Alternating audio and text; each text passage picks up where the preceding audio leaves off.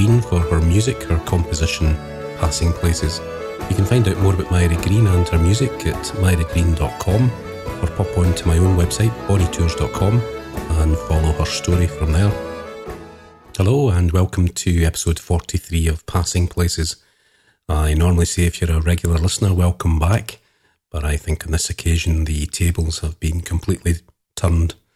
Uh, probably some of you are thinking, uh, welcome back, hopefully. And if you're a new listener, I say every week it's my personal diaries of my travels around Scotland, mainly by motorhome, but also by motorcycle and with some hill walking thrown in for good measure.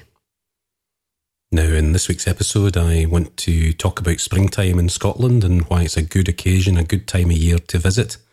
And I've also got some audio from a recent trip out to the Trossachs. So I'll cover a little bit about the Trossachs area. And finally, due to a number of people uh, asking me really over the last month or two, I wanted to uh, give you my comments on the Scottish referendum, which is due in September. And I'll tell you about that uh, shortly. Firstly, I wanted to give some shout outs. I wanted to thank David or Caravan Man who uh, posts on bonnytours.com and he was asking after me because I haven't posted an episode in recent weeks. So thank you, David, for getting in touch and apologies for the late uh, response, which I've only just put on the website this morning.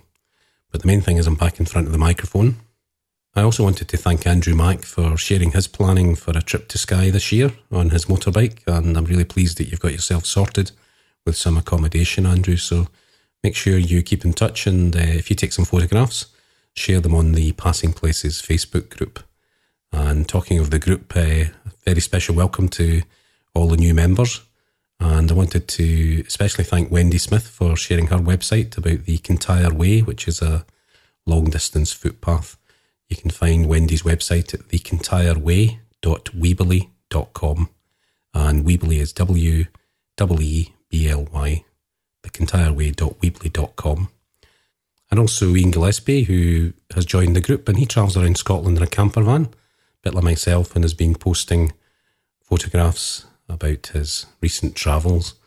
Also Vic Mackay or Vic McKay for pictures, a whole range of pictures from Loch Lomond side of Balmaha and Rowerdenning, sorry, Rowardennan, as well as the Bowling Basin at the Firth and Forth Canal down near the Erskine Bridge. That's a nice, quiet little place to stop off for uh, half an hour and a short walk along the canal. And she's also posted pictures of a visit to Argyll, to Tarbert, which is one of my favourite places on Loch Fyne. And she's also been to Balquhidder, which was one of my earlier episodes and the Dochart Falls at Killin. So you can see all those photographs on the Passing Places podcast group.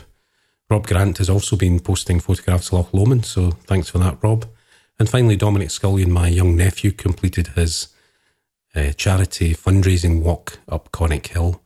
I think uh, Dominic and a few colleagues from the body shop managed to raise over £600 for the Teenage Cancer Trust. So well done, Dominic. So I'll leave the little discussion on the referendum to the end. I really just want to give people an idea of the temperature, the the, the buzz, if you like, which is going around Scotland at the moment about the yes or no vote in September. So we'll come to that at the end. If it's not of interest to you for any reason, then you'll be able to uh, finish the your listening at that point. But uh, why would you visit Scotland in springtime? I mean, I often say to people that the best month of the year, if you can only come for a couple of weeks, is May.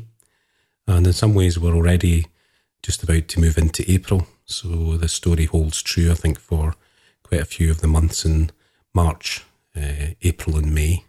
And it's around the fact that we often still have snow on the peaks and we have clear visibility. We don't have that summer haze. Now, this year, you might have heard of Hamish MacInnes, the renowned mountaineer, mountaineerer and uh, mountain rescue chap, and he was saying that the the high places, the summits and peaks, we've had more snow this year than any year since 1945. And while that increases the avalanche risk, given the type of snow and the strong winds that we've had in recent weeks, it does mean that the mountains are looking at their best if you visit this time of year. It's also a time when most of the tourist attractions and accommodation are already open for the season, certainly by May time or around Easter time. And you don't get the crowds that you would get during the July August school holiday period. So if you can get yourself to Scotland early in the season, you'll find plenty of room to explore without any traffic on some of the main tourist routes. And then the final key thing for me is the midges. The dreaded Scottish midge doesn't really make an appearance until early May. I would normally say around the 14th of May, although it varies every year by location and depending on the season. So it's a great time to visit Scotland if you're coming up. And if you do, let us know on the Passing Places podcast group. I've also noticed on various uh, news feeds that the number of visitors to Scotland's attractions, visitors to the Scottish Islands, all these figures are increasing in the last year or two.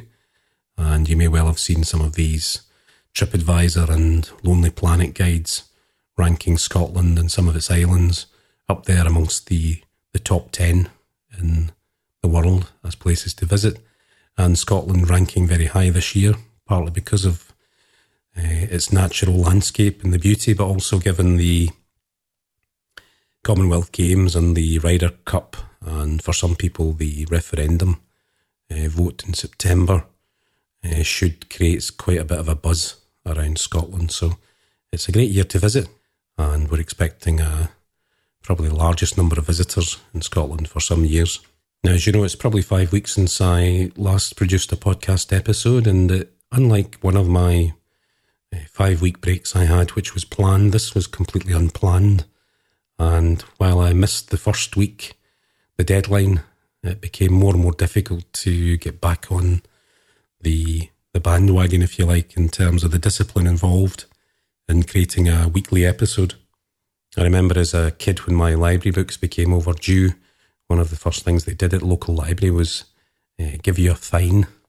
And as well as having little uh, pocket money, it was the embarrassment of going back with the late library book. So I've also this uh, sense that the the longer something is put off, the more difficult it is to sort it out. So before I know it, one week turned into two, and suddenly we're in five weeks. So I'm determined to get back on the the weekly cycle, and it's also been affected by the fact that I've been involved in a lot of other things, which has restricted my possibilities or opportunities to get off. Um, even the weather at times hasn't been great. Although, in fairness, we've had some fantastic weather uh, just for the odd day or two.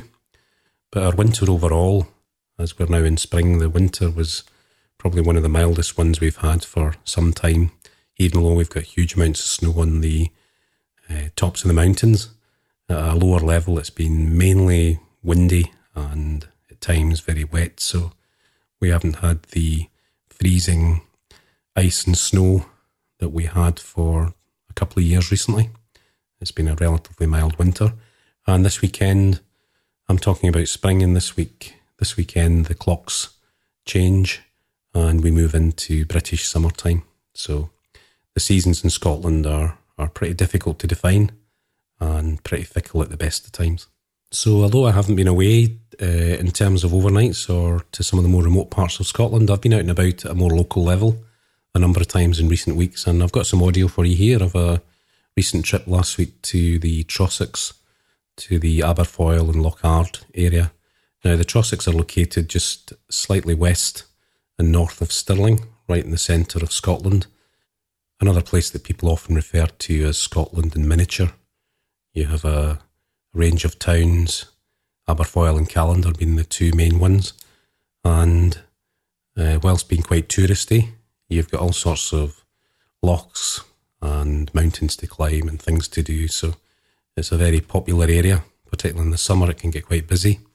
But at this time of year, it's very, very quiet. So I was up in the Aberfoyle area. I've been up there a few times in recent weeks, but I've got some audio. So if you have a little listen to uh, my trip to Aberfoyle and Lochard.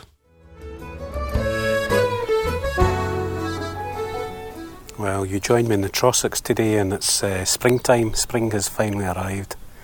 We've had a couple of cracking days, and I decided to come up to the Trossachs to get out and enjoy the sunshine. So I've come in from the Stirling side, up through Thornhill and into Aberfoyle. I stopped off briefly at the Lake of Menteith and Aberfoyle. I'm now headed up the single track road beyond Loch Ard towards Inversnaid and the top of Loch Katrine. And I've just pulled into a small little space at the bottom of Loch Chon, Loch Con. Not sure how you pronounce it in the Gaelic, but a really beautiful little space sitting at the south end of the loch. Uh, hills almost surrounding me. But the snow level's nice and high now after that uh, couple of days of sunshine. Still plenty of snow on the peaks. But uh, I've got Ben Lomond hidden behind the hill in front of me, looking west. And behind me, I've got uh, Ben Venue. And overhead, I've got uh, a helicopter, which is uh, great for the audio. When I was just describing the peace and tranquility of sitting in this loch. This chopper's going right over my head.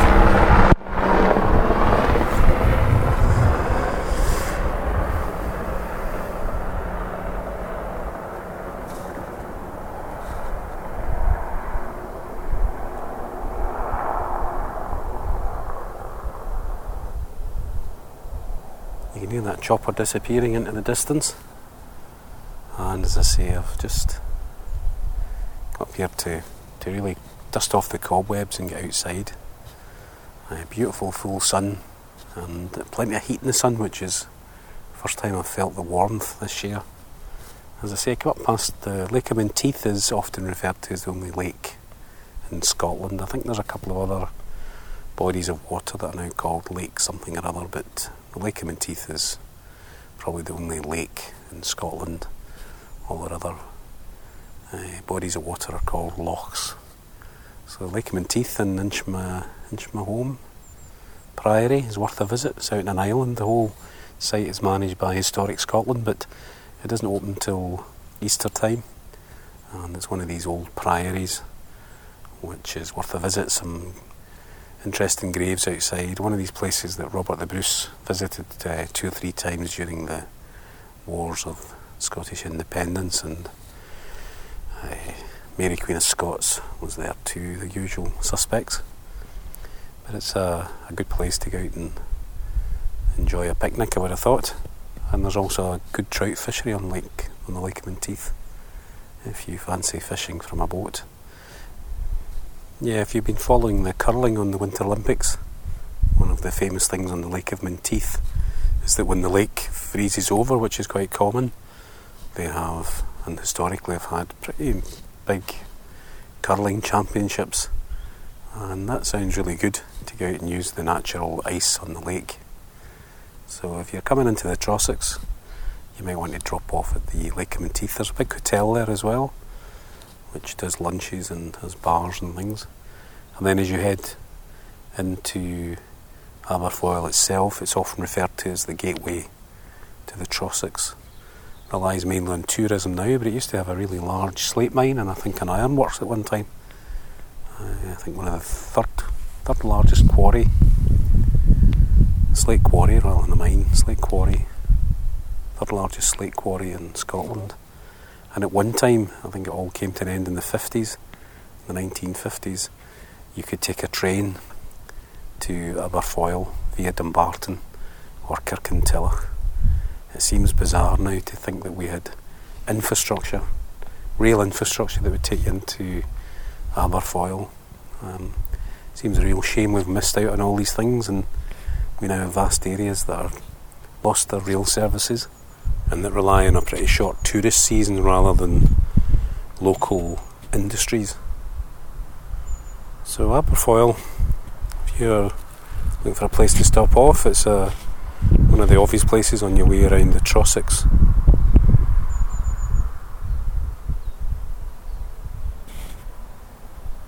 I always think of Loch Ard, rather surprisingly, it's uh, often referred to as the source of the River Forth. So if you know your Firth of Forth with the uh, iconic rail bridge and the Forth Road Bridge, the Firth of Forth. The River Forth has its uh, beginnings in Lochard, just outside Aberfoyle. So it's a great place to come if you're looking for various uh, forestry walks. We've just been for a walk in the forest there. It's uh, it's just Forestry Commission rather imaginatively called it uh, the Lochard Forest. So we were in there for half an hour or so, and I thought I'd just come a little bit further up the road. I, I remember cycling down here three or four years ago, but this is a nice little spot. So the weather in Scotland has a an ability to tease you. You're sitting one day out in the sunshine in a t-shirt and thinking spring and summer have finally arrived, and then before you know it, you're back into wet and windy and cold weather. So it's still quite changeable. That's probably the only drawback about visiting Scotland in the spring. There's no certainty about the weather. But when I was mentioning May as being the for me the best month to visit, statistically May is our driest month of the year. It's the the best time if you're looking to avoid the rain. You can often get a glorious week in May. And I remember over a, a number of years uh, getting sunburn when I've been out walking or hill climbing in May. So there's uh, always that chance that you'll arrive and get really, really good weather. But equally, you could arrive and have a week of rain. So you just have to take your chances because it's no different in July or August apart from the fact it's much, much more busy. Now, for all you camper van owners and motorhome owners, if you're thinking about uh, how you power your van, one of the things that's been uh, bothering me in terms of a shortfall is I still have this issue that if I'm off the grid, if I'm well camping in the van, as we call it, that I don't have the ability to keep my laptop fully charged.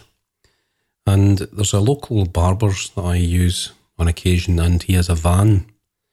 It's a converted uh, lorry almost.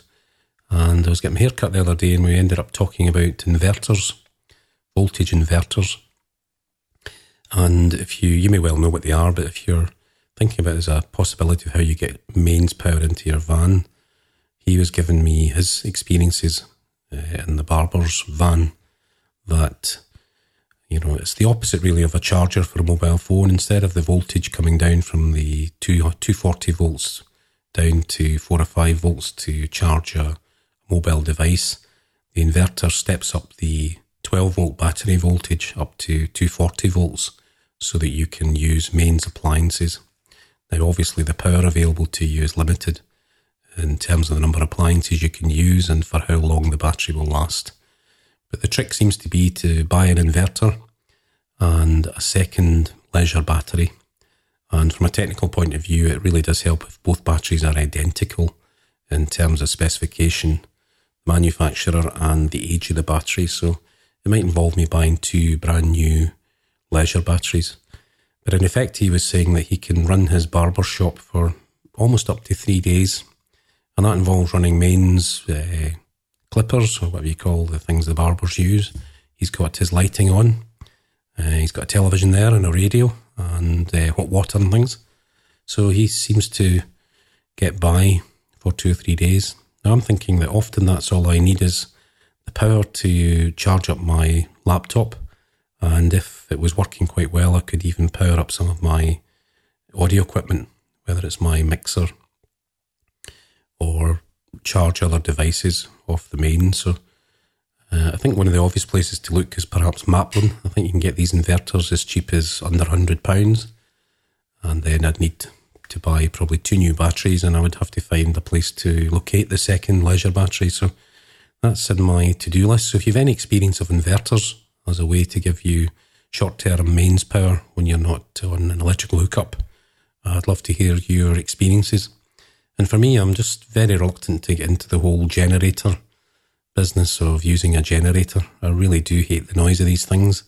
I think they're the smell of petrol, the storage of petrol, and the generator would all be problematic for me because I don't have good storage facility in the van. So uh, I like my electrical equipment and I like the idea of a, a voltage inverter. So if you have any advice, any experiences, then please get in touch.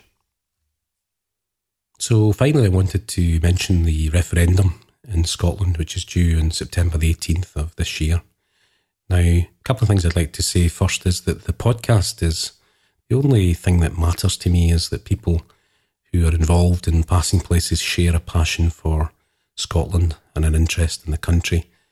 And that is a very inclusive uh, process for me. I really do want to engage with everybody and anybody, irrespective of their political views. I want them to engage with passing places. So, although I want to mention the referendum, I really don't want to cover it in a partisan way.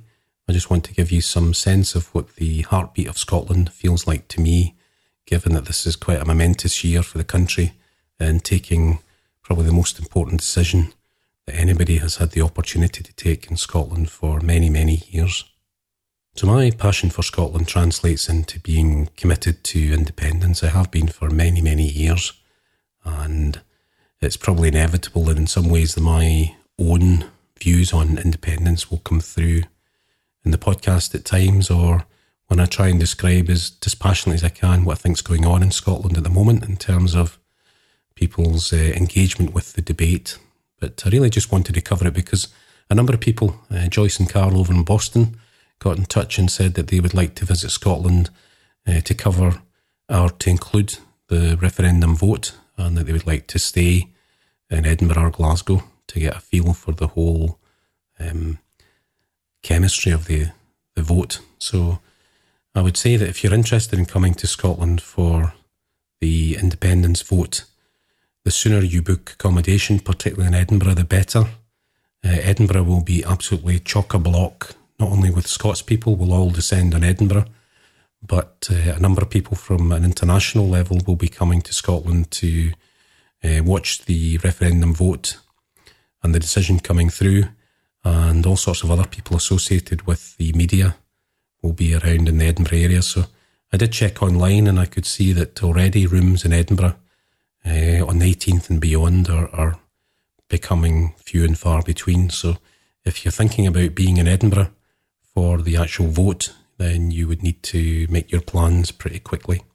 But in saying that, the entire country will be uh, involved in the independence vote, and there will be gatherings and parties up and down the land. And the only decision, the only thing that is uncertain, if you like, is which way the vote uh, will go. So it'll be difficult to know beforehand which uh, side of the debate will be celebrating and which side will be uh, licking their wounds. But I'm certain that on the 18th and for a few days afterwards, the country will be absolutely buzzing. So it should be a a good time to visit if you want to come along. Another person who was in touch with me was Keith Gray, I think, in Texas, and he was asking me could I do an episode, uh, and he gave me a, working title of A Yanks Guide to an Independent Scotland. And I suppose, Keith, uh, you were probably the one that sort of pushed me over the edge to comment on the referendum on the podcast. Uh, I think it's very difficult for me to dive into such deep water because I really don't want to offend any listener either because they're very um, pro either side of the argument, or because, given the podcast goes out to, I think it's 94 countries, some of you listening might have no interest in the referendum or perhaps interest in politics generally. So that's why I wanted to put this little bit about the referendum towards the end of the podcast. And uh, now here's my take on the, the whole shebang so far. If you go back to, and this won't take long, so bear with me. If you go back to 1997 was the last time we had a referendum, and that was to vote on whether we wanted a Scottish Parliament, which was devolution in Scotland. Now, the vote took place and we had a 60% turnout, which was pretty poor, I think. And I think 74% voted in favour.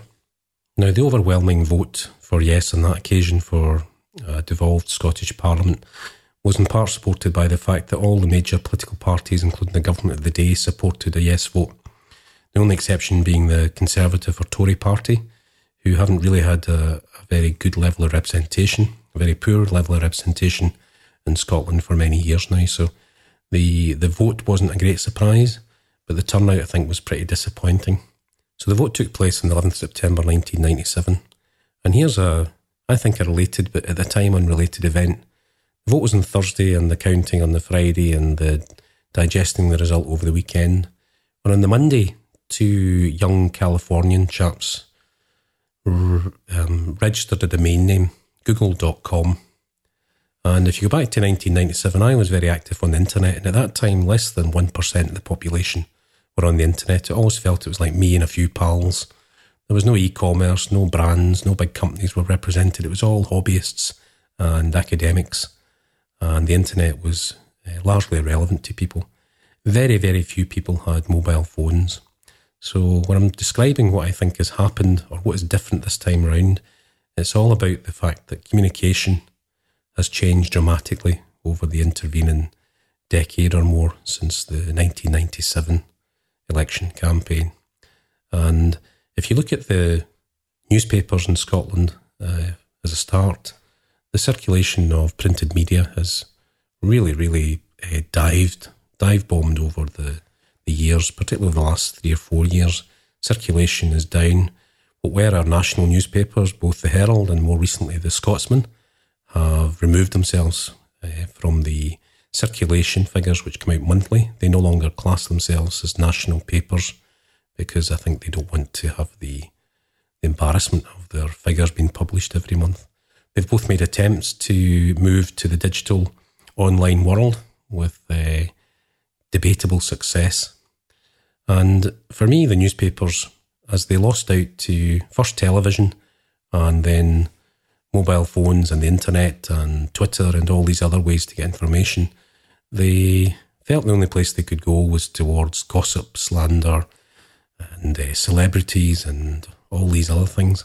So they've turned themselves into magazines and I don't really get involved in newspapers at all. If I was looking for news, I would head over to Twitter or to even Facebook or use Google News. And the media, which in some ways were the beneficiary initially as the channels exploded, back in 1997, we only had uh, a small number of channels.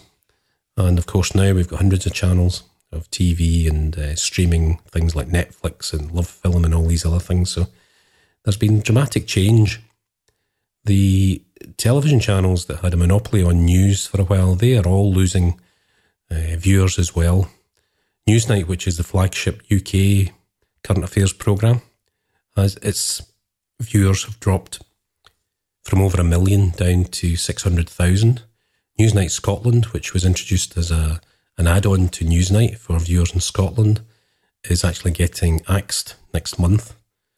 And all the uh, television channels are now going the same way as the press.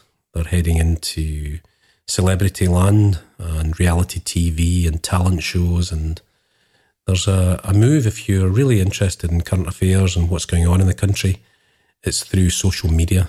And I think that's a huge change from 1997. The reason I'm going on and on about it, if you like, is my experience, particularly since the referendum was announced in terms of the date, has been that the social media online world is absolutely buzzing. And one of the uh, results of that is that I was reading an article the other day online that it's you have to go back to the 1960s to find the level of public engagement with a topic and I'm talking in terms of public meetings and events. In Scotland, I looked on both the Yes Campaign's website and the No Campaign's website, and there are roughly over 100 events going on in Scotland every week. So, in village halls and town halls, uh, doorstepping, canvassing, there are over 100 events already each week, uh, engaging with people about the future of Scotland and that is only going to intensify in the weeks and months ahead. And when you look at the the number of uh, websites and how the discussion is going online, and the ability for people to get organised through social media, through their through their phones and their internet connections, it really has created a, a very very vibrant debate. And I fully expect the turnout when you go back to 1997, when people relied on a few TV channels and their newspaper and a public meeting. I think the 60% turnout is going to be radically different this time. We're talking a turnout of around about 80%, I would imagine. So it's a very, very different uh, landscape from the last time. And the level of inquiry, the level of scrutiny that politicians are facing, the amount of dialogue that's taking place on the issues, the, the, the stakes couldn't be higher in terms of the UK and Scotland, whether they separate or stay together.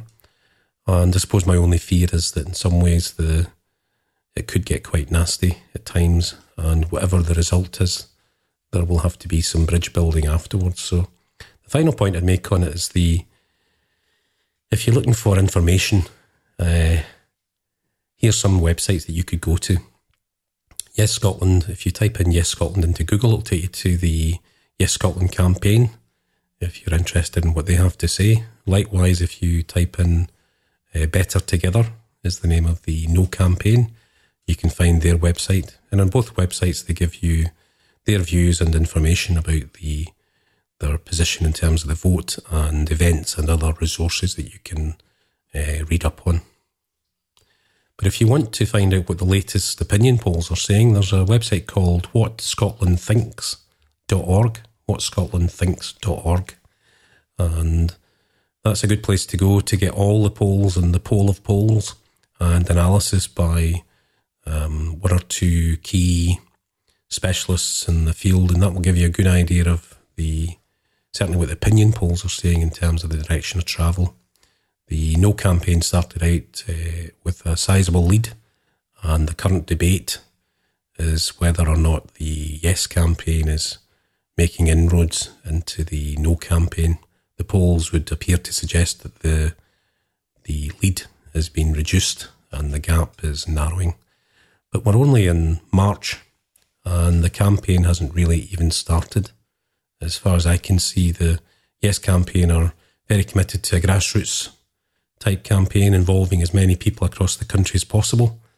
And the No campaign are targeting largely undecided voters. Now, I say that from uh, listening and watching a, an interview with both chief executives of the Yes and the No campaign. It's not my interpretation of what they're saying. They're both laying out their strategy, and that's what they intend to do. So, a final point I would make about this uh, the importance of social media. Uh, within all these polls, Scottish Television uh, commissioned, I think it's called, called ScotPulse, to do a, a, an opinion poll as to people's answer to this question What key sources do you turn to for information and news on the referendum? And where they cited specific uh, newspapers or television or whatever, they, they then ranked them. In 10th place was BBC Scotland. You know, and that already uh, is a bit of a surprise. You would have thought BBC Scotland, being the national state broadcaster, would have been near the top. In ninth and eighth place were two websites called Bella Caledonia and Newsnet Scotland, both pro independence websites which are generating significant traffic. Uh, the next one in line was the BBC News website. I think it was seventh. And then Scotland Tonight, which is the flagship uh, current affairs programme on the Scottish television, it was sixth. And then Sky News was fifth. And then for me, surprisingly, the Scotsman, the Guardian, and the Herald were the next three in terms of getting up the ranking. So the newspapers were still seen by many as being relevant. But out in front and by a, a royal mile, if you like, was uh, a site called Wings Over Scotland, which is a pro independence website now, I've been following Wings Over Scotland for over a year now. And I, again, I said earlier on, I don't want to overstate this because of my own commitment to a yes vote, but I'm completely staggered at the level of activity online, and in particular this site. If you're a no voter, a committed no voter, you'll probably find it too difficult to stomach. If you're an undecided, it's one of those sites that's certainly worth a visit to get the yes side of the argument. And if you're looking for analysis, there's a, a fantastic amount of work getting done on these websites, unpicking some of the arguments. So, Wings Over Scotland is an example.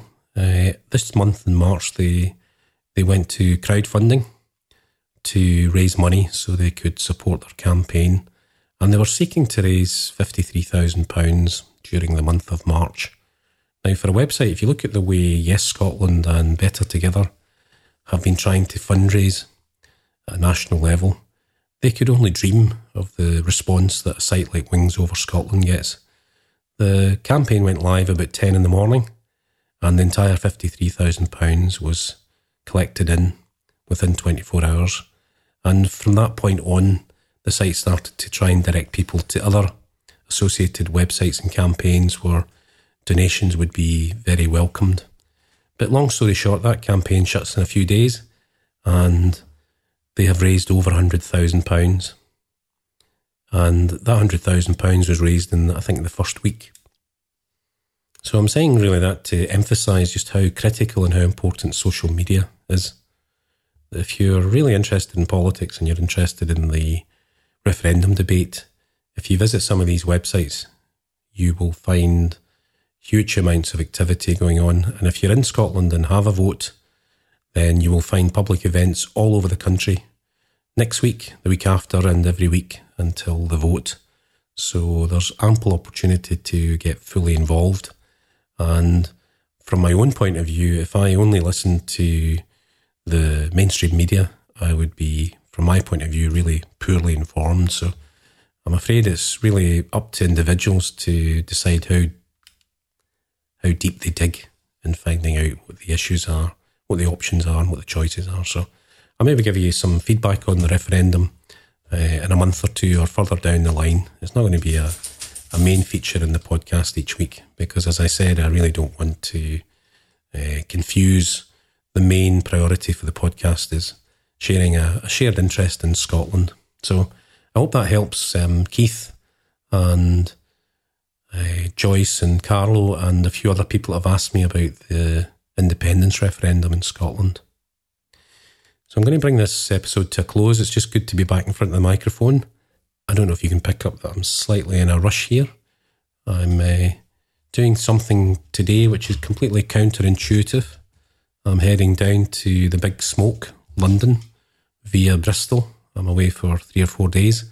And whilst my preference uh, these days in life is to spend as much time in remote areas as possible, I've been tempted down to London for uh, an inaugural a first meeting of a podcasting group. So I'm hoping that the podcasting group will give me further energy and commitment to getting this weekly podcast out. But it's a a plan for podcasters in the UK to try and support each other and ensure that podcasting reaches more and more people in the weeks and months ahead. So, whilst I've spent many uh, nights in London over the years and I've been on a number of uh, city visits, uh, what do you call these short breaks to various cities across Europe in particular, I'm actually quite apprehensive about the whole prospect of spending a few days in the metropolis. So if I say I'm not looking forward to it, I, I'm, I'm wearing two hats. I'm really looking forward to it in many ways, but I'm really not that keen on uh, getting back on the, the planes and staying in hotel rooms and all the things I used to do in a, in a previous life. So that's where I'll be this weekend, and I hope to be back on schedule for next week. It's uh, a lot of work to put the podcast together and it is very easy to fall off the schedule. So I I can but uh, try. So thank you for your patience if you're still with me, and if you want to get in touch, you know you can use the SpeakPipe voicemail on the website. You can join the Passing Places podcast group on Facebook. You can contact me on Twitter at Bonnie Tours. And I'll leave you with that. And if you are visiting Scotland this year, at any time it's the year of the homecoming, then I hope that maybe one day I can catch up with you somewhere on your travels. And I'll play out with Myra Green's music, her composition, Passing Places. Thank you.